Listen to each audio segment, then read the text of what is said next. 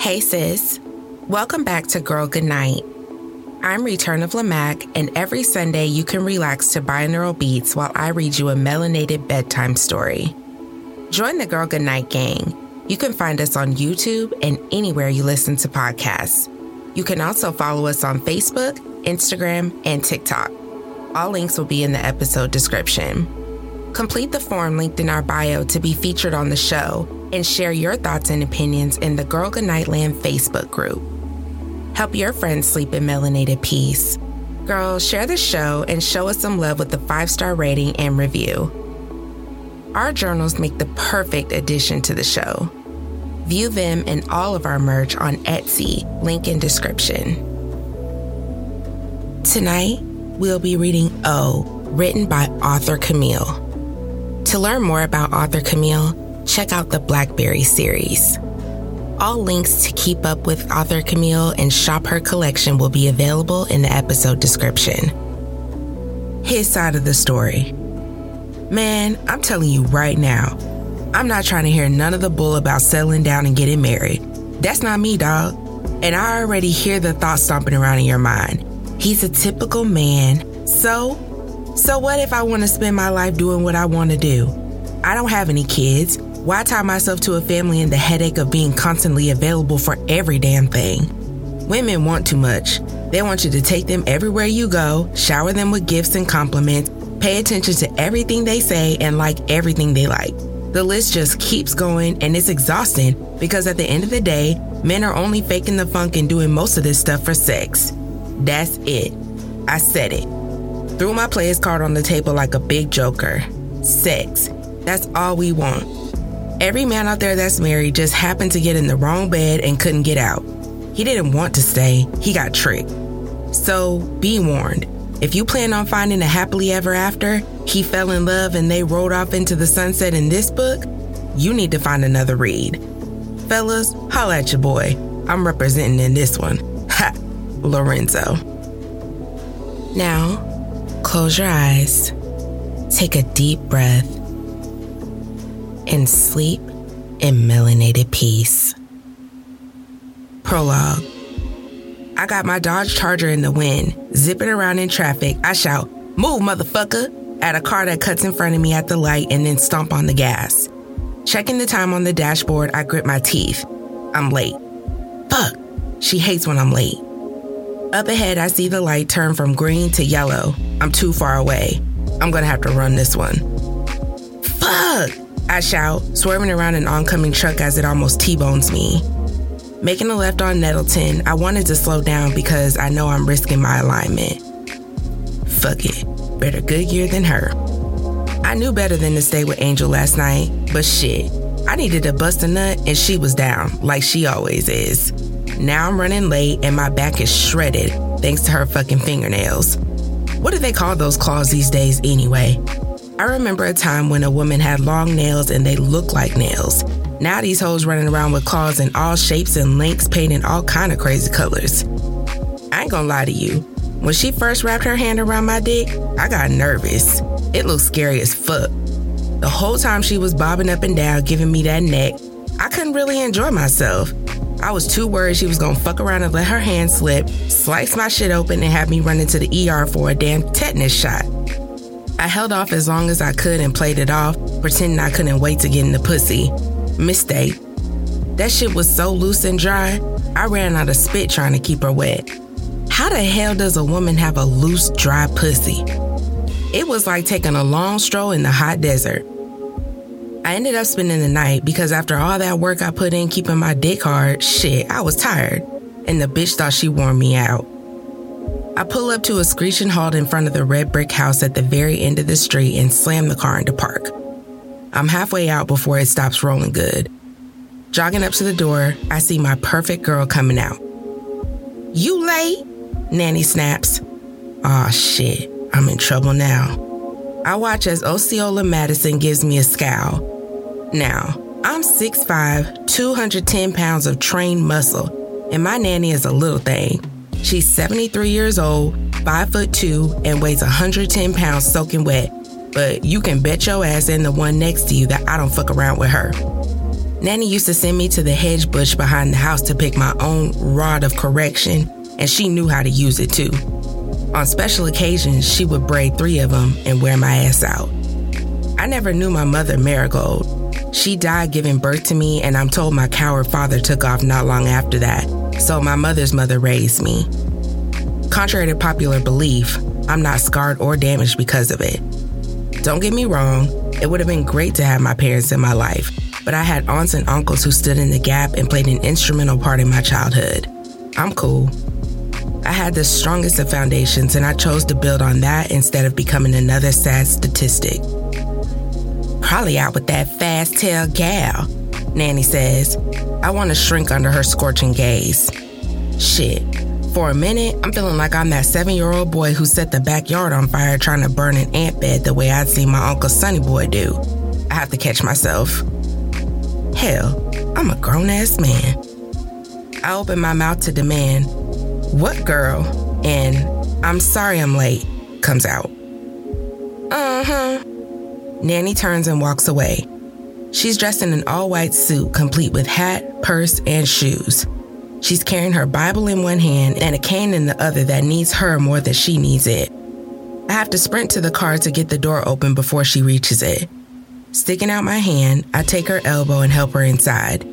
Nanny folds her hands on top of her purse, refusing once again to put on her seatbelt. According to her, she lived 50 years without one and never got killed, so why would she start wearing one now when she's more than ready to meet the Lord? What girl, Nanny? I ask. Close the door and let's go. The command is delivered without even looking at me because she knows I'm gonna do just what the fuck she said. I hurry around to the driver's side, jump in, and peel off. Slow down! Nanny continues to fuss at me. Damn, is she gonna keep clowning me all day? I already called Pearl and Eula May and them, told them you were running late because you was out all night fornicating. Nanny. My tone is part admonishing and part shock. Bad enough she's clowning me, but now she's clowning on me with her bingo buddies. She rolls her eyes and cracks. Where's the lie? I'm sure that's dialect she picked up from one of my teenage cousins. Nanny had nine children, seven of them are still alive. My uncle Dexter was killed in the Gulf War. It was dinner with an old friend. I slow the car down. Uh huh. Nanny takes out her lace fan and moves it back and forth in front of her face despite the air conditioner being on. You hot, Nanny? You want me to turn up the air?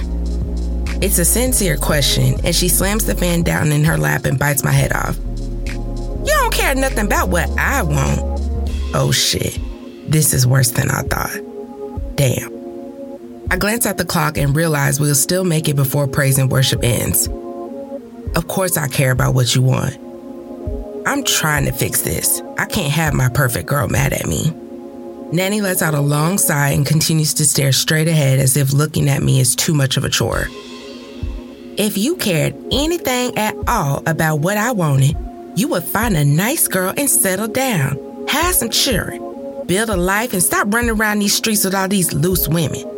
I'm not gonna be here forever, and it would be nice to go knowing you wouldn't be alone. I'm biting the inside of my cheek. I'm not in the mood for Nanny's find a wife lecture this morning but I have better sense than to voice it. Maybe I should just play along.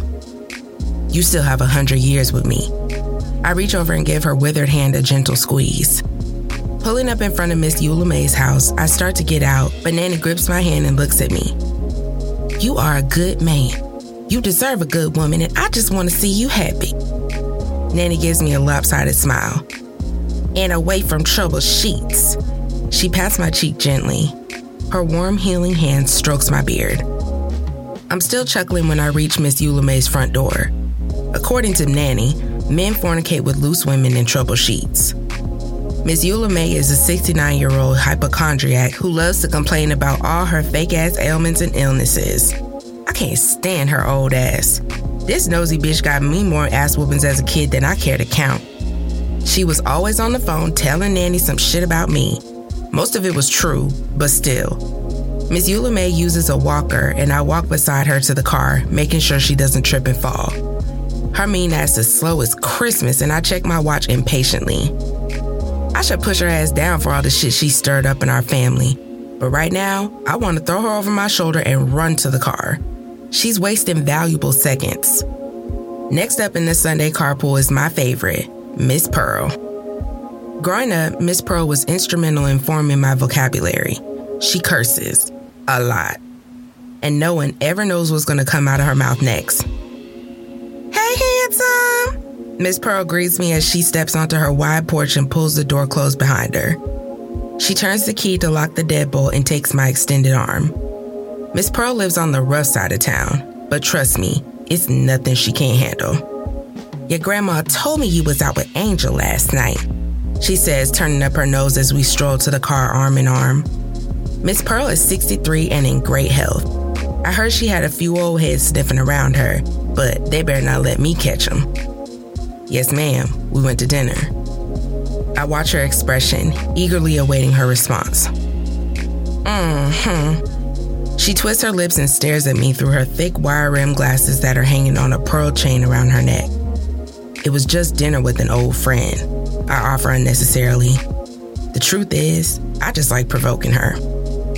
Boy, please, I'm old. I'm not dead. You better be careful out there. They got some shit now doctors can't cure. Shit'll kill you dead before you can get in to see the doc. And what you want with Angel nasty ass? You know that girl get pregnant if a man sneeze on her. Don't fuck around and catch a baby. That'll kill Osceola. I laugh out loud. Miss Pearl is a trip. Don't worry about me, Miss Pearl. I'm not trying to have no babies with these females. Hoes. Call them what they are. Hoes. When we reach the car, I open the door and help her in as she calls out a greeting to her friends. It doesn't take Nanny long to start her antics again especially now that she has her backup. So, when you gonna bring home a nice lady for me to meet? She asks. I feel her eyes on the side of my head. The tension in the car is unbearable as both Miss Pearl and Miss Eula May get quiet and wait for my answer. I give them the same retort as always. Why do I need to find a nice young lady when I have the three of you? I tease and lean way over to smack a kiss on Nanny's withered cheek. Huh, Nanny? Why, Nanny? Oh, boy, gone! She exclaims, giggling like a schoolgirl as she swats at me with her fan. She enjoys my teasing as much as I enjoy teasing her. You need a wife. All my grandsons is married. And all of them got kids by other women they don't take care of, too. But I don't see you bragging about that, Miss Eula May. How is Man Man? I ask, knowing his ass is locked up on another possession charge. Fuck it. She want to talk about her dumbass grandsons? Let's talk. Oh, he doing okay, she says in a voice that drips with artificial sweetener. I watch her in the rearview mirror as she glances nervously out the window. Oh, I say, and just when she thinks I'm done talking, I add, I thought he was locked up on a drug charge. Nanny cringes next to me before shooting me a scolding look. Miss Eula May's head snaps around as her eyes challenge mine in the mirror. She squints, realizing she just walked right into my trap. Miss Pearl throws her head back and cackles loudly. You sure right. I read about his ass in the newspaper. He had the drugs in Shaniqua's car seat with his dumb ass. I can't hold back my laughter. Even Nanny's lips are twitching as she fights to keep a straight face. Miss Eula turns to Miss Pearl on 10. Don't talk about my grandbaby. Ain't nobody bringing up the fact that Ray Charles' ass is getting divorced again. Her voice climbs with each syllable as she folds her arms with a satisfied smirk. Ah, hell. Miss Eula normally doesn't curse. She must be really mad. I'm so busy watching them, I damn near run a red light. Ray Charles is a hoe, Miss Pearl says in a matter of fact tone and pokes out her mouth. That girl should have never married his ass. Shit, I tried to tell her. He do hoe shit. This time, Nanny loses it. She snorts and tries to cover it with a cough. Miss Eula puffs up and turns her body away from Miss Pearl, and I proceed through the green light. You shouldn't speak that way about your family, Pearl. Miss Eula chastises her. Uh huh. So, what should I do? Lie? Tell Renzo, oh, he doing okay, like you? Miss Pearl has Miss Eula May's voice down to an art. It ain't nice to speak about your family like that. It ain't nice to try to get your little girl locked up by stashing your shit in her baby seat neither. But I see you ain't want to talk about that no more. Miss Pearl is giggling as she digs in her purse. Lord, I hope she didn't bring her gun. You gotta be a special kind of dumb to try and get the baby arrested. I'm barely holding it together. Nanny has her whole hand over her mouth as tears collect in her eyes. All right now, Pearl, damn, Miss Eula May screeches.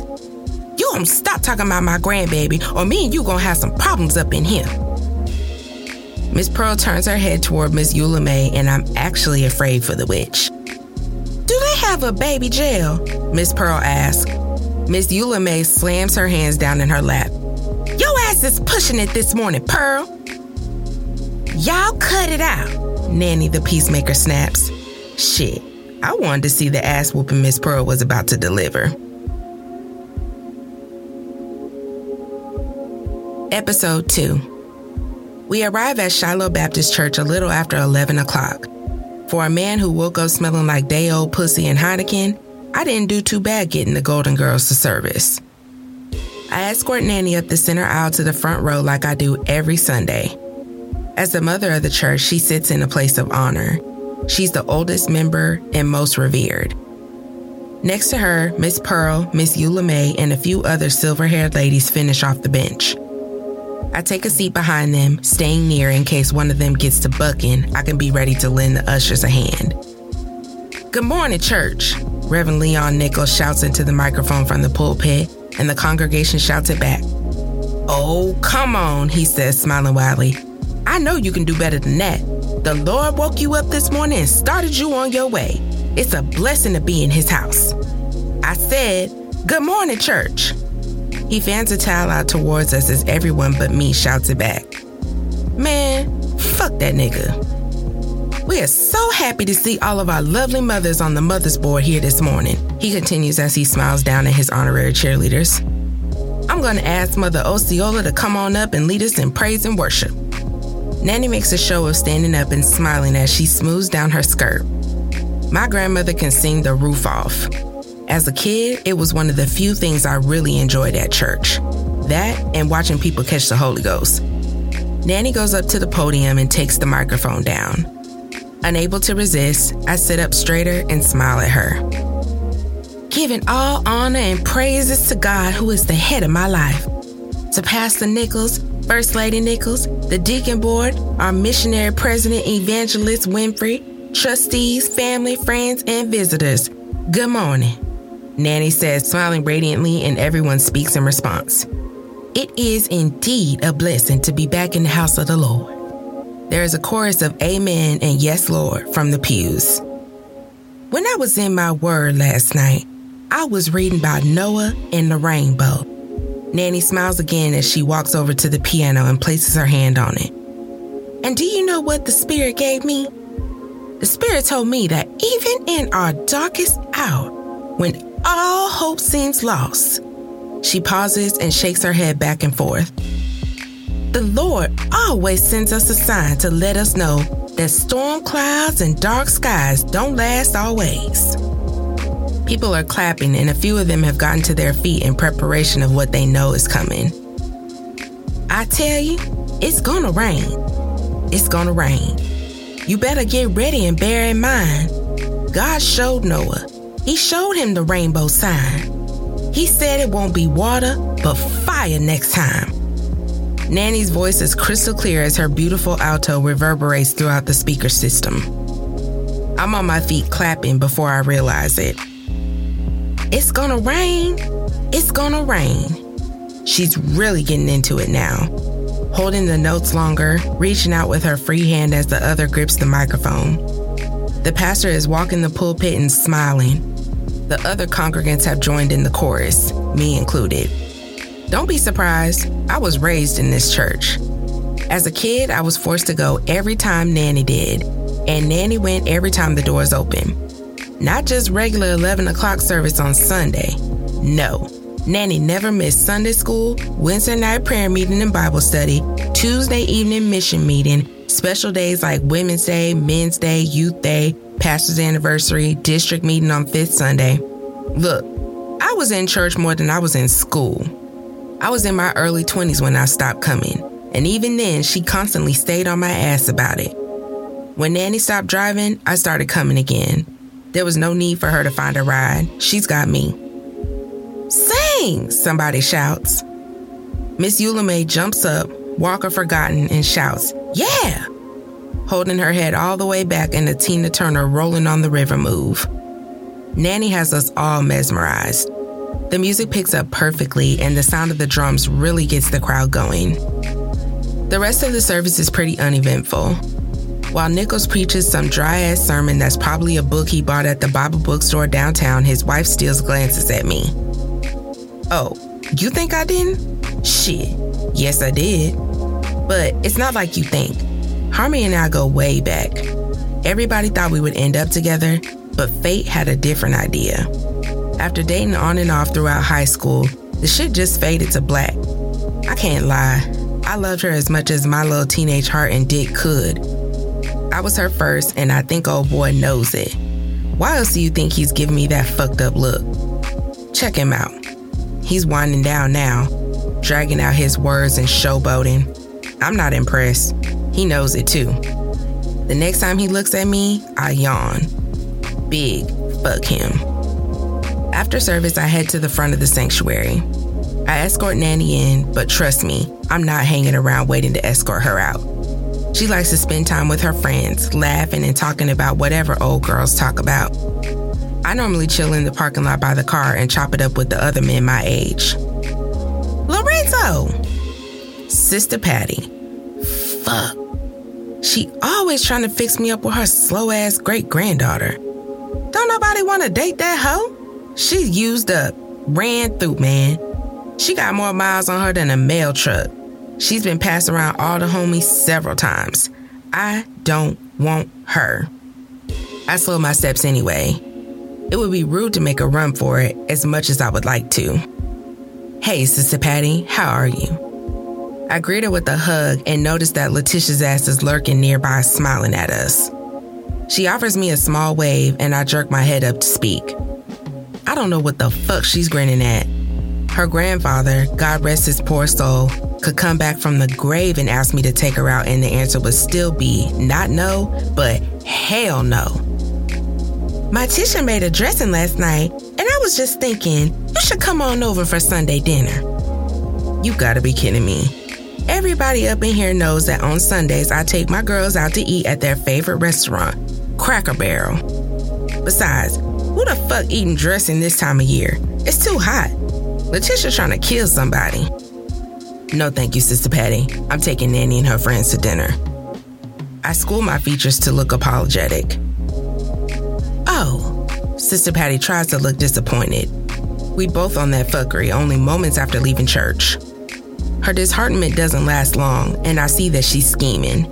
She was prepared for my answer, and I walked right into the matchmaker trap, which can only mean, well, maybe we'll just join you. It'd be good for you and Tisha to spend some time together.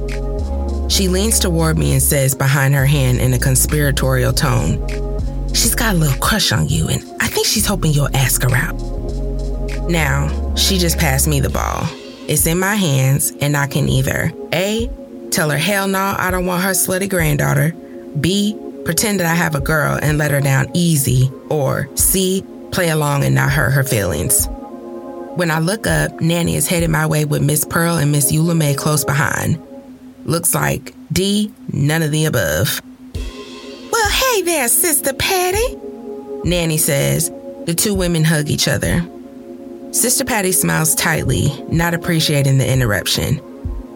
I was just telling Lorenzo that me and Tisha might join y'all for dinner. I cut my eyes at Nanny, silently pleading with her to help me. Miss Pearl harumps and Miss Eula May glances over at Letitia and gives her a stank face. Did I mention the old hag doesn't like anybody? At all. I'm not special, just one of many.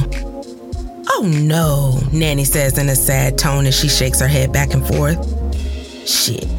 Me and Sister Patty could both learn a thing or two from her. I'm looking at her intensely, trying to figure out if she's for real. I barely get to see my baby anymore. Sunday dinners are the only time I actually get to sit down and talk with him, she laughs. An old woman like me can't compete with Letitia's charms. She's gonna have to get her own date. I'm not sharing mine. Nanny smiles big. But it was nice to see y'all. You coming to Usher Board Thursday? Sister Patty is still in shock as she nods and glances at Letitia, who sees the plan didn't come together. Nanny turns and gives me a little wink that Sister Patty can't see. She pats my arm. Wow, this woman never ceases to amaze me. I say my goodbyes to Sister Patty and make a quick escape to the car so I can turn it on and cool it off for them and head back to help Miss Eula May. It's not necessary, but I know she'll stand at the front of the church and wait until I do or until Nanny sends me. Hey, stranger. I hear Harmony's voice calling to me from the other side of the parking lot. I should keep walking and stop lusting after this married woman who used to be my girl, but I swear she got some kind of pull on me. What's up? I ask, letting my eyes roam over her when she reaches me. She's looking good as fuck, too. I see Nanny watching us closely from where she's still standing with Sister Patty. So, I don't even get a hug? Harmony makes it sound like a joke, smiling with one hand on her hip, but I know she's serious. My eye catches the little dimple in her chin I always loved. She's a lot shorter than me, and the years and that nigga's kids have blessed her in all the right spots. Those wiry legs rounded out to thick hips and thighs. She's got ass for days, and her flat chest grew breasts that can make my damn mouth water. She's a golden brown color all over, and I do mean all over. My bad. I hug her. Not that quick, polite church hug, but that squeeze her and let her feel my strength hug. Damn, she smells good as fuck. I can't believe you. Harmony laughed, shaking her head. Did she hear about Angel? What? What's up? I'm sure my voice sounds guilty. Shit, I know we aren't together anymore, but considering Angel was the straw that broke the camel's back for us, I don't know how Harmony is feeling. Women are crazy as fuck. I saw my homeboy get his ass mollywopped by a girl he used to date because he married a woman he cheated on her with, and the shit was years after the fact. You weren't even gonna say hello? Why the fuck is she acting like she don't see me every Sunday? Like I didn't just speak to her last week. Is she trying to fuck? Yeah, she trying to fuck. My bad. I'm just trying to feed my lady so I can get back home. I lick my lips as my eyes dip down to her breasts. Uh, it's a nervous sound more than a word, and she shifts her weight, but I don't lift my eyes. I want to laugh out loud. Yeah, she still got it bad for you, boy. We ready, Nanny says in a clip tone. Can't stay on her good side today for shit. Well, duty calls. I say to Harmony and give her a wink before turning away. Our First Lady sure did look nice today, Nanny says after we're all loaded in the car and headed toward the restaurant. I give Nanny a side eye. This is a setup. I'll be damned if I get caught in it. That's a married woman. I say carefully. I'm glad you realized that. She gives me the evil eye. Damn.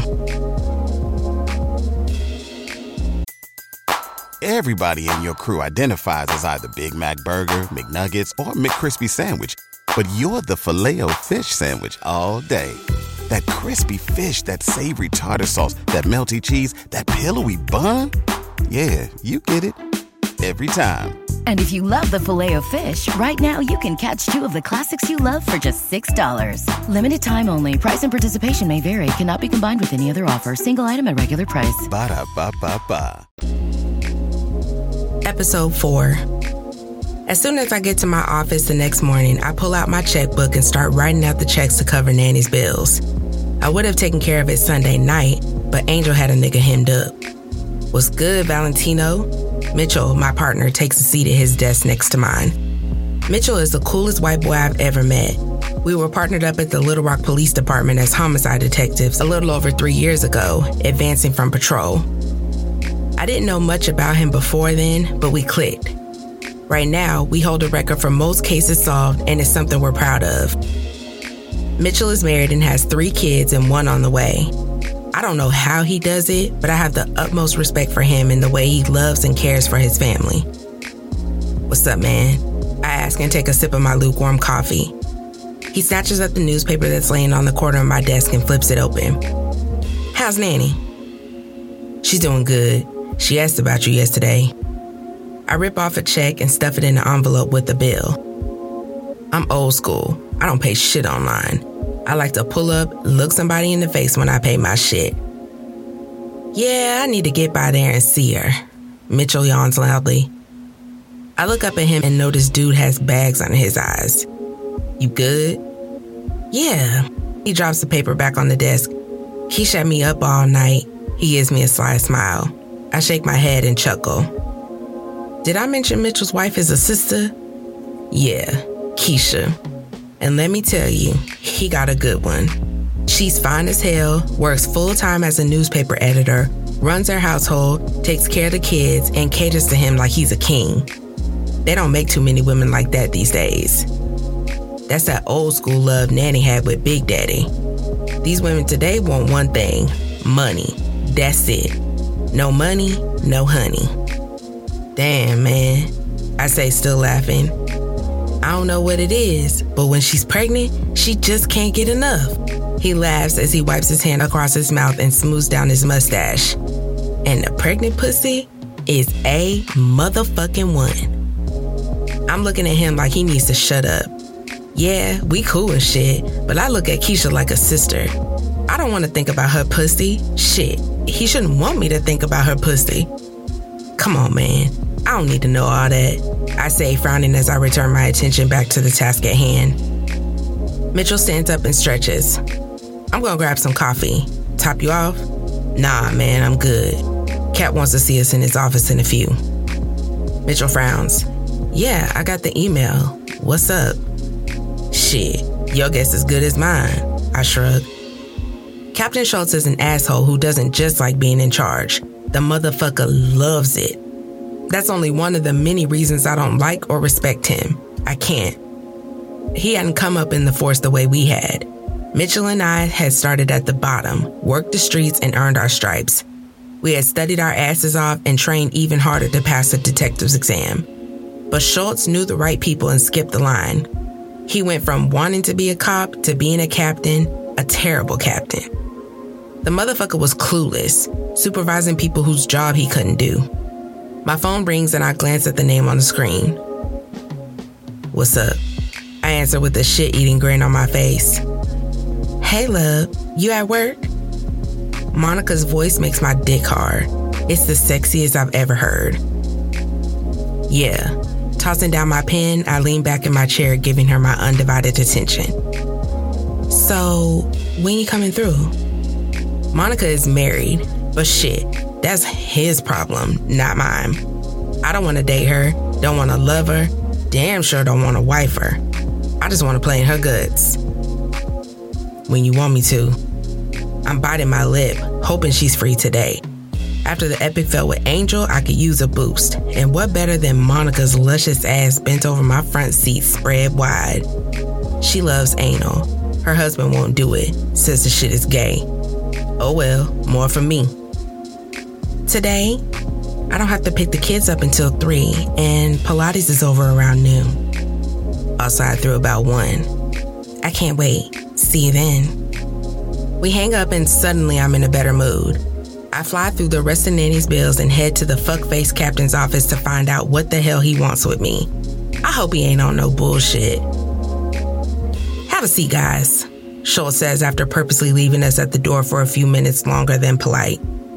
His dumbass likes to assert his alleged authority. Just open the fucking door so we can get this over with. Damn.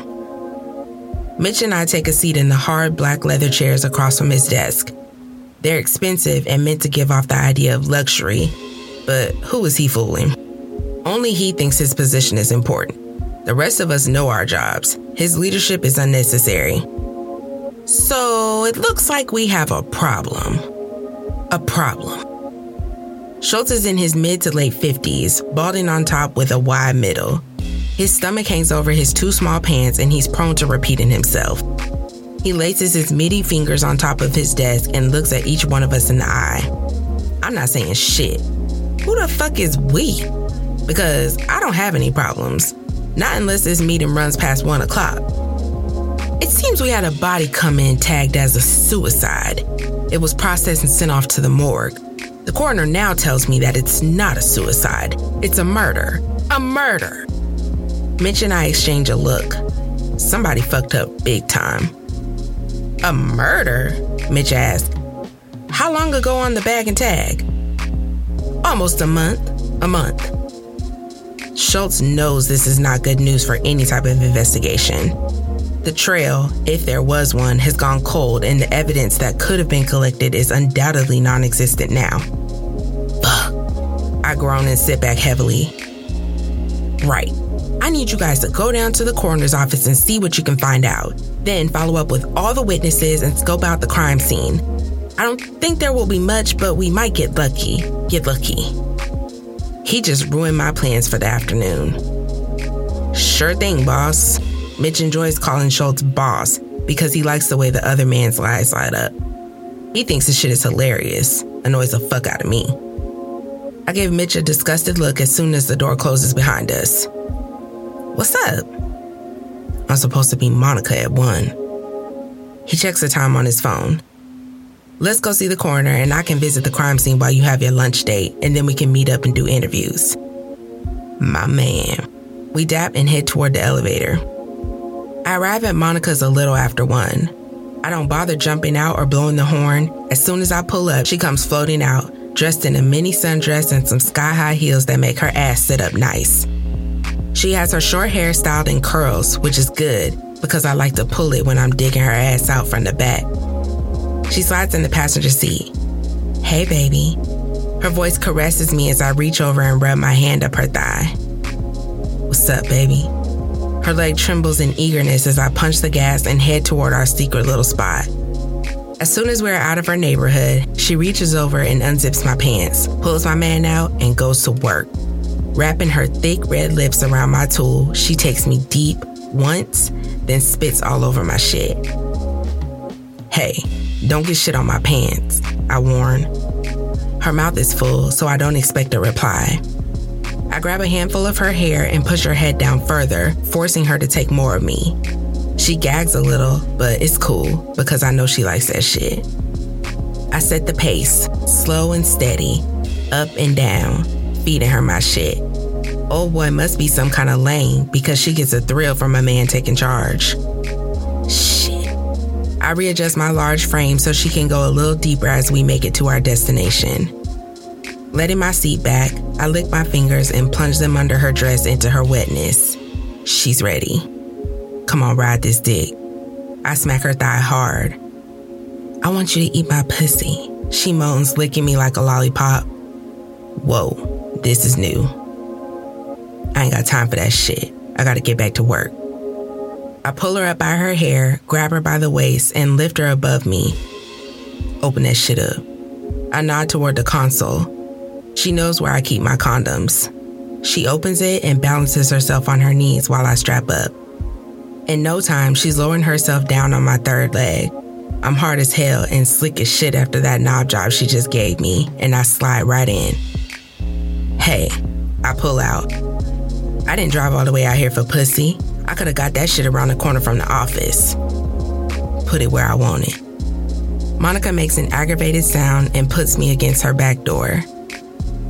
That's what I'm talking about. Damn, she tight as hell. That husband of hers does not know what he's missing. This bitch's asshole has super suction. Play with your pussy. My hands are still on her waist, lifting her up and bringing her down. She plunges two fingers inside of herself and her head rolls back as a deep moan travels from her throat. Yes, love. Right there. Uh huh. I'm smiling while increasing my pace. I glance at the clock and see I need to leave in about 15 minutes to get her back home and make it to meet Mitch, so I slow down a little. When Monica's cell phone rings, she tenses. She knows the ringtone. So do I. It's her husband. I watch as she reaches for her purse and takes out her phone. Tucking it under her ear and putting her hand on my chest, she tries to stop me from moving as she answers the call. I try to remove her motherfucking colon. This bitch must be crazy answering the fucking phone while she's on my dick. The disrespect. I slam into her so hard, the phone flies out of her hand, hits the passenger door, and bounces down to the floorboard. You think I slow down? Shit, I wish the fuck I would. I'm slamming into her so hard the slaps echo in the car and she wants to fight that nut. I see it in those begging ass eyes she gives me. But she still got two fingers in her pussy and can't stop what's already happening. Please, she whispers, biting her lips together. Please, please what? And what the fuck is up with the whispering? Oh, okay. I grind my hips against her so hard she audibly sucks in air that comes back out a long wheeze. Trying to be quiet? Not today. She explodes. Her cum squeals fill the air. Two more pumps and a grunt, and I'm done. For good.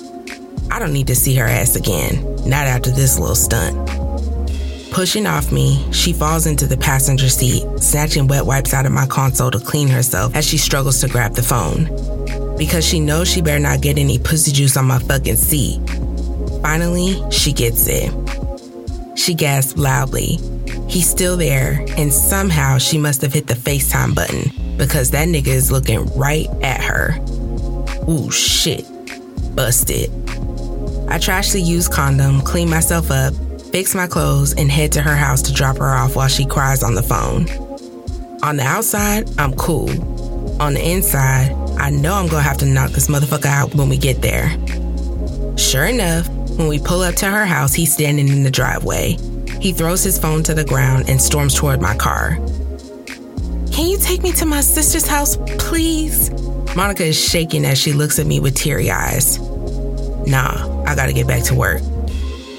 Bitch, get your ass the fuck out. Now he's snatching on my door handle.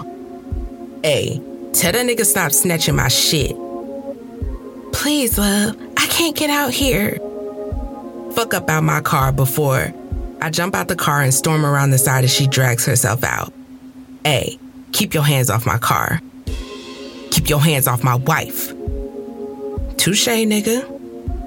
James, don't. Monica is screaming at him, and unfortunately for him, he ain't listening. Old boy reaches back to slap her, and I grab his arm. Shit, I'm still on duty. Don't do that, man. He snatches away from me, rage in his eyes, and cocks one back. Fuck. I let him have it, turning my head slightly to the side so he gets more cheek and not my nose. After I absorb the punch, I cold cock his ass and knock him out with that one hit quitter. Oh my God! Oh my God! Monica is hysterical, frozen from shock. Only her vocal cords moving. Her voice isn't so sexy now. Reaching around Monica, I close my passenger door and run my hand over it, checking for damage. Finding none, I hop behind the wheel and pull off to meet Mitch. I'm gonna miss her ass. Literally. Episode 6.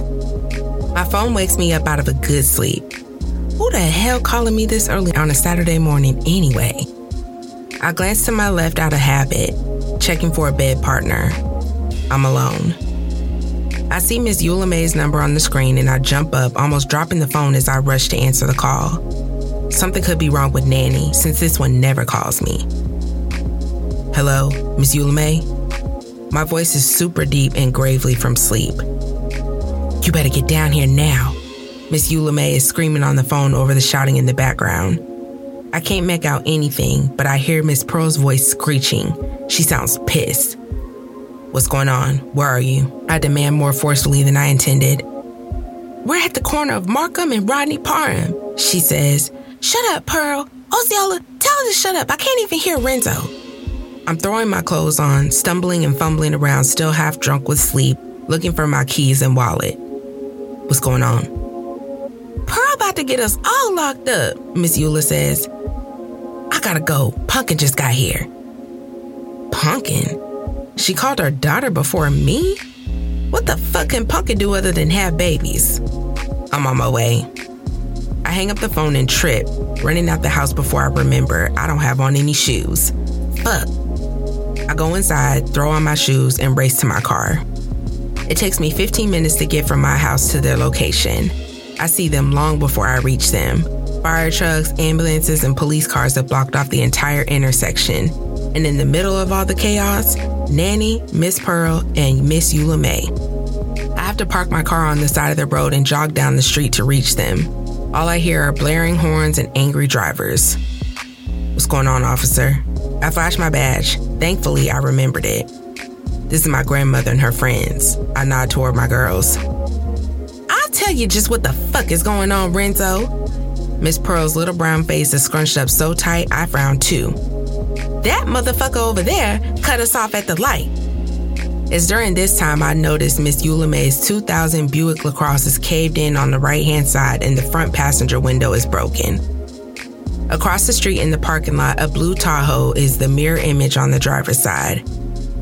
Ma'am, the officer says, holding up his hand in an attempt to get Miss Pearl to calm down, which of course only makes things worse. You cannot de escalate a black woman like that. What's wrong with Youngin? Don't you damn man me, little boy. Aw, hell. His face is turning fire engine red, and I know he's about to get embarrassed. Shit, I've been there. I know the kind of pain these three can inflict physically, emotionally, and spiritually. Tell me what happened, Miss Pearl. I say softly, holding my hands out to her palms up. The officer gives me a grateful glance. He knows I saved his ass. So, me and Osceola decide to run to Price Save and grab some of the half price turkey necks this morning. Miss Eula May starts before Miss Pearl can even open her mouth. Wait, what? How the fuck did we get from wrecked cars to turkey necks? They only have them that price for a little while early in the morning. Nanny offers by no way of assistance. I think it's to get people to come in and shop early. I think so too. Miss Pearl said, nodding in agreement. Mm hmm. That's Miss Eula May. The driver of the Tahoe jumps in to explain his side. She rammed her car into mine when I didn't slow down and let her in the lane. He appears to be in his mid 40s, balding, approximately 5 feet tall, 300 pounds. Shit, I'm in cop mode. Dude is white, short, and fat, and he's mad as hell. Whole face and neck had bypassed red and started to turn a burnt burgundy. Shut up, Mr. Doughboy, Pearl snaps, and I cringe. Ain't nobody asked you shit. Now you listen here, he says, pointing his finger.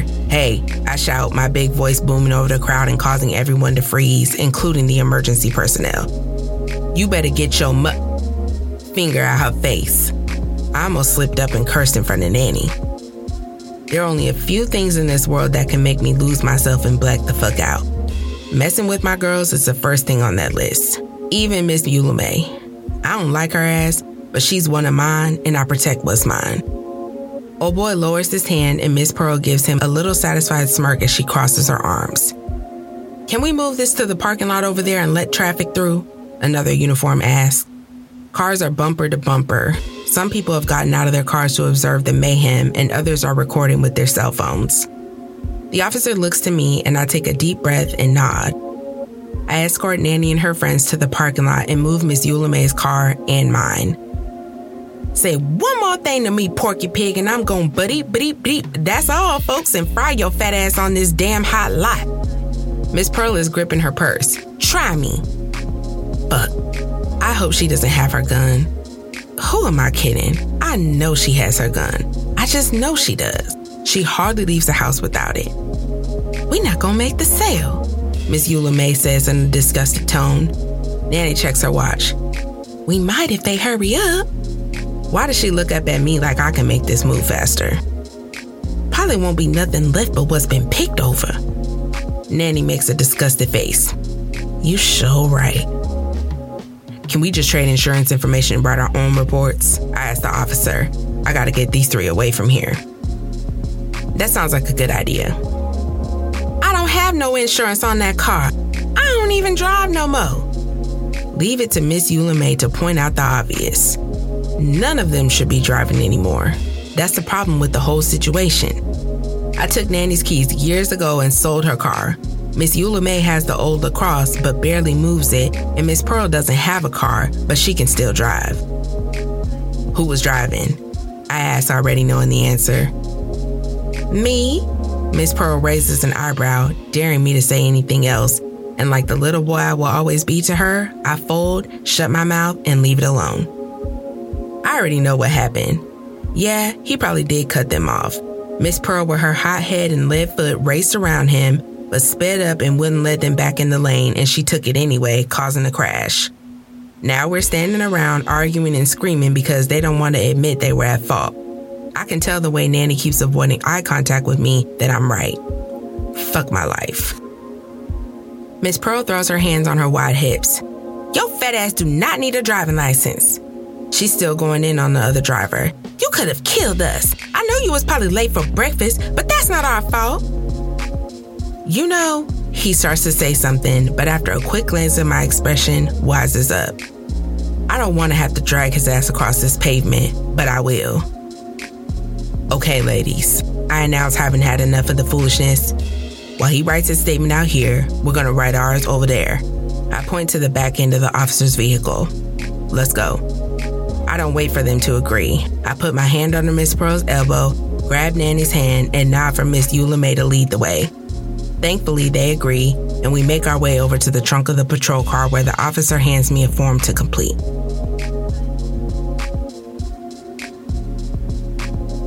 Episode 8 Something going on with Asia. Nanny mentions casually after we drop off Miss Pearl and Miss Eula May. We just left Sunday dinner at Cracker Barrel, and I'm taking her home. Oh, yeah? The truth is, something is always going on with Asia, but Nanny only brings up things like this when she wants me to handle them. She'll mention it and rest knowing I'll take care of it. I've been calling her and calling her telling her to bring those babies by the house for over a week, and I ain't seen them yet. She's hot. Nanny doesn't play about her grands, but those great grands, oh, she will show all the way out. I'll give her a call and see what's going on. No, no, don't do that. I don't want her thinking I'm getting all up in her business. You know how your generation is with that. That's what her mouth says, but I'm looking at her She's wringing her hands, her mouth is tight, and her eyes are fixed on the passenger window. She's worried, and I don't like it. Nanny is too old for my cousins to be putting her through shit like this. Reaching over, I put my hand on top of hers. I'll just do a little detective work and I won't mention you at all. When she finally looks at me, I wink at her.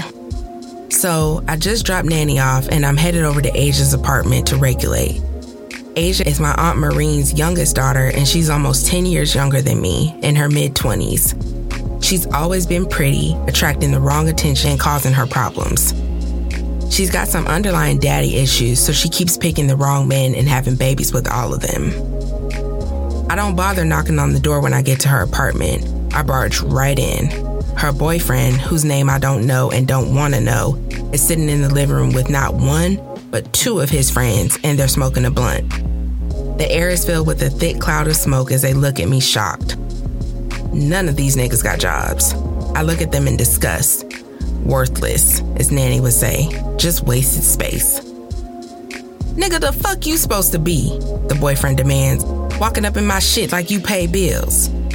Asia comes from the back with the baby on her hip and the other two little ones clinging to her legs. Her eyes swollen and her top lip is split. The sight nearly sends me into beast mode, but I keep the shit in check. Only my death stare at her gives away that I know what's going on. Rizzo! The two little ones rush over to me screaming their version of my name, and I snatch them up and hug them tight, kissing cheeks. Even the baby is talking gibberish and waving his little fat hands at me, so I take him in my arms too and give him some hugs and kisses. What's up, y'all? I ask the kids, and they all start talking at once about ice cream, the swing at the park, some rain puddles, what happened on some TV show I never heard of, a broken crayon, and some more shit I don't understand. Especially not whatever the baby is saying as he drools all over the front of my dress shirt. His eyes tell me he is really trying to explain something. Oh, yeah? That's all I say, and all three of them start nodding. I need to talk to mommy's little friend right quick, then I'll take y'all to get some chicken nuggets and fries. And Sprite? The oldest is a sassy little girl that's so much like Asia, I throw my head back and laugh. And Sprite. I agree and give them back to Asia. We get them dressed, We're gonna go get some food. Renzo, she pleads. Now. My tone is clipped, and I don't need to say more. She catches an attitude and disappears into the back bedroom, and I hear the door close as I start rolling up my shirt sleeves. The fuck you want to talk about? I guess the little nigga didn't see the gun on my hip. I better show it to him. I rush across the room as I take my service pistol out of the holster and slam his ass from his comfy seated position on the couch to flat on his back on the floor. Open your motherfucking mouth. My voice comes out hard and quiet through gritted teeth. When he refuses to open up, I press the barrel down hard, causing his lips to part and force it into his throat. I'm only gonna, hey man. Wait, what? Is his little friend interrupting me? I snatch the gun out of dumbass's mouth and shoot his friend in the knee. The other friend, the one closest to the door, hauls ass while his buddy screams in pain. Shut the fuck up before you scare my little cousins. He presses both of his lips together as his hand grips his bloody, wounded knee. Now, you sit the fuck up over there. Shut your stupid ass up and mind your motherfucking business. I put my gun barrel back in dude's mouth and pick up where I left off. You touch her again, it's gonna be closed casket. You understand me, bitch? He's trying to nod. Tears have gathered in his eyes and are now running out of the corners and down the sides of his face. I smell the stench of urine. I scared the piss out of him. I pull the gun out of his mouth and whip his ass across the face hard. He yelps in pain, quivering and crying. Now let him walk around with the fucked up features. I get off him and put my gun away. When we get back, this place better be cleaned up and you two bitch ass motherfuckers better be gone. I walk to the back to gather Asia and the kids and take them out to eat. I'm not worried about him and his friend. If he even spits in her direction, I'll put his ass in the river. I don't play about mine. Now, some of you fellas out there shaking your head, talking that rah rah bullshit about not getting involved in your female family's business, and all the while some nigga is whooping her ass and smiling in your face because he knows you won't do shit. That ain't me. Asia won't end up as a news alert on your cell phone because I let a motherfucker wreck her. That's not how I move. And don't think for a minute that this badge and gun makes a difference because I was knocking heads long before I got to them. Females need to be protected from lesser males. I'll die for mine. What about you? Are you still up? Girl, good night.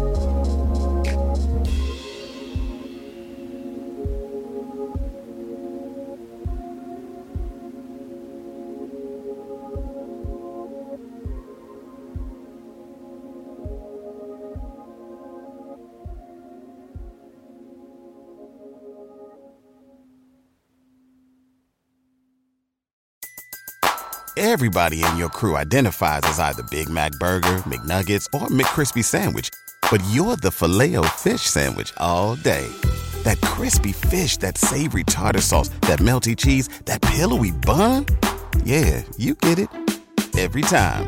And if you love the filet of fish, right now you can catch two of the classics you love for just $6. Limited time only. Price and participation may vary. Cannot be combined with any other offer. Single item at regular price. Ba da ba ba ba.